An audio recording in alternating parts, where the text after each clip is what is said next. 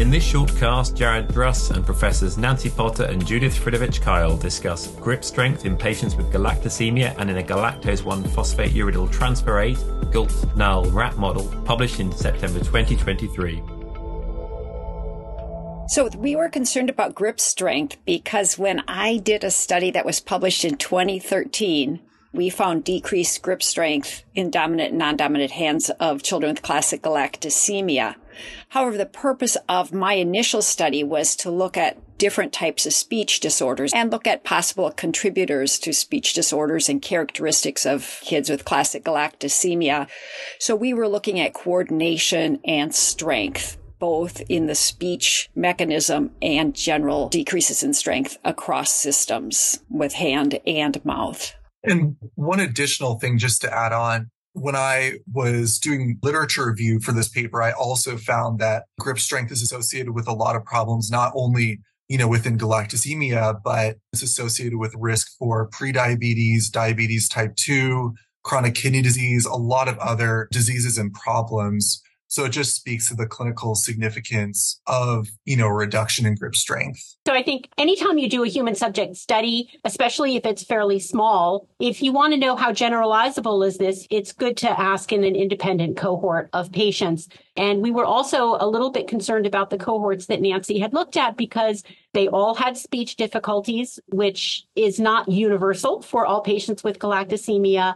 They were from an isolated geographic area, at least the controls were. And also the way they were tested, the cases were tested in a home environment and the controls were tested in a school environment and we knew that that could have some effect on how the, the children behaved so again we really wanted to just do a replication and ask if we look at a, a separate cohort of kids close to 10 years after the initial study, and we're testing them in a uniform environment where the controls are unaffected siblings of the cases, and we're testing them all over a short period of time in the same room under the same conditions, do we see the same effect?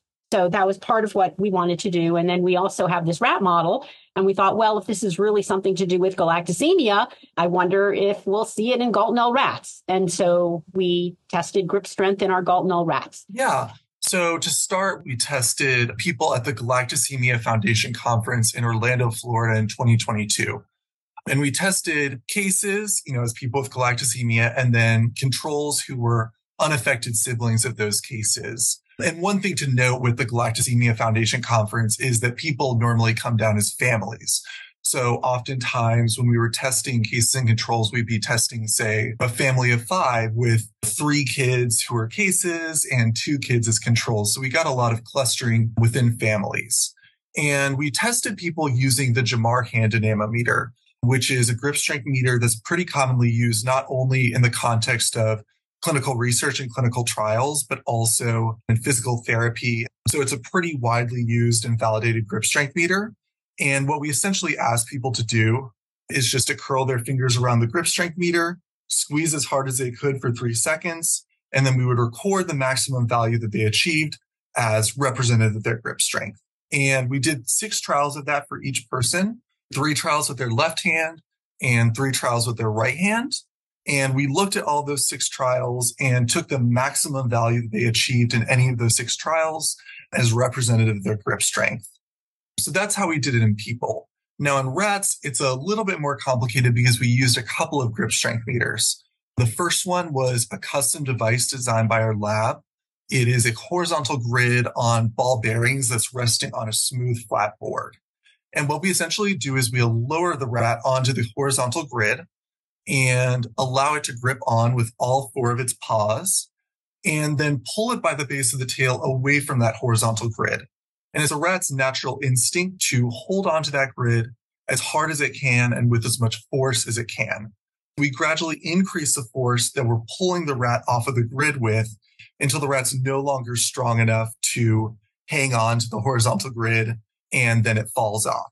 And we measure as their grip strength the maximum value with which they're resisting our pull, which is normally right before they fall off of the grip strength meter and they're no longer strong enough. The custom device, it had a little spring scale attached to an immobile thing and then to the grid. So as the rat is clutching the grid and you're pulling back on its tail, that spring scale is getting extended. And so Jared would keep an eye on the spring scale and see how far it pulled before the rat let go. And we also used as another grip strength meter a Columbus Instruments device. And it operates under a very similar principle where you allow a rat to grip onto a grid and then pull it off. Really, the only major functional difference between the two is that with the Columbus Instruments device, rats are gripping on only with their front two paws, not with all four. But really, they're mostly very similar. So one thing we wanted to test was that the two grip strength meters are getting similar results and that they're overall getting reliable and reproducible results. So one thing that we did was we tested rats on one grip strength meter and then a few days later tested them on the other grip strength meter. And we wanted to see whether the two values were associated. And we found a very strong association between how rats would perform on one grip strength meter and the other. So I think that just speaks to the reliability and reproducibility of the results that we did get with those two grip strength meters. So there were a few findings that our results showed. Number one, we showed that there was a grip strength deficit in our cohort of patients, very similar to the one seen in Dr. Potter's original cohort. Furthermore, we found that this grip strength deficit extended to our GALT null rats. So similar to how children with galactosemia tend to be less strong than controls, we also see that our Galt null rats tend to be less strong than our wild type rats. In addition, we found that adjusting grip strength for body size, whether that's the weight of the person or the mass of the rat, largely accounted for the difference that we saw between case and controls in people and genotype in rats, which does show some evidence that the deficit that we see in galactosemia patients and GALT null rats may be a result of the growth delay rather than an independent phenotype. But it's still important to note that correlation doesn't equal causation. So just because there's this heavy association between the grip strength deficit and this growth delay doesn't necessarily mean that one causes the other, but still it offers strong evidence that the two may be related. And when we went back into Dr. Potter's data and looked at whether accounting for body mass would account for that grip strength deficit that we saw, we found one exception, which was that when you take into account mass in Dr. Potter's cohort of boys, it doesn't actually bridge this deficit that we see between the cases and controls.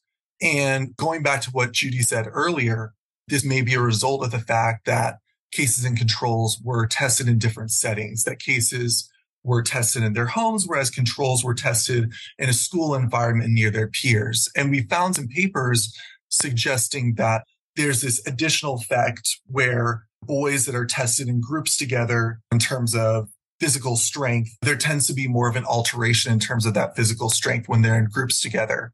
So there's a possibility that control boys being tested in this school environment may alter their grip strength in a way that's not necessarily tied to their genotype or to their body size or something of that nature. So it could be adding an additional effect. May I add a postscript? When I tested the boys in the original study, they were tested separately but the one number that boys wanted to know is what was their grip strength and became a bragging right.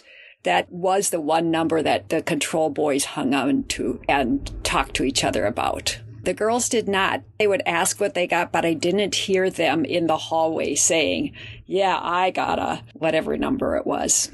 Um, and then one final finding, it was kind of a secondary incidental finding, but I thought it kind of spoke to the larger themes of the paper was that when we looked at the growth delay in our GALT null rats, we found that the delay in our males persisted longer than what we had originally thought when we looked at our original cohorts of rats.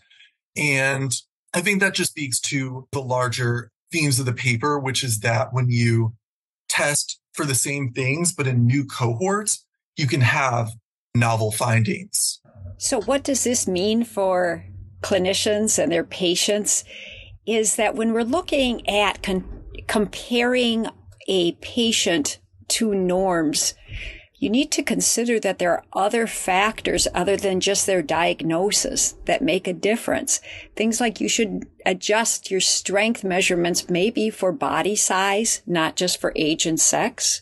It's very tempting to plot your findings against a norm, but sometimes there's other factors that, that affect your finding.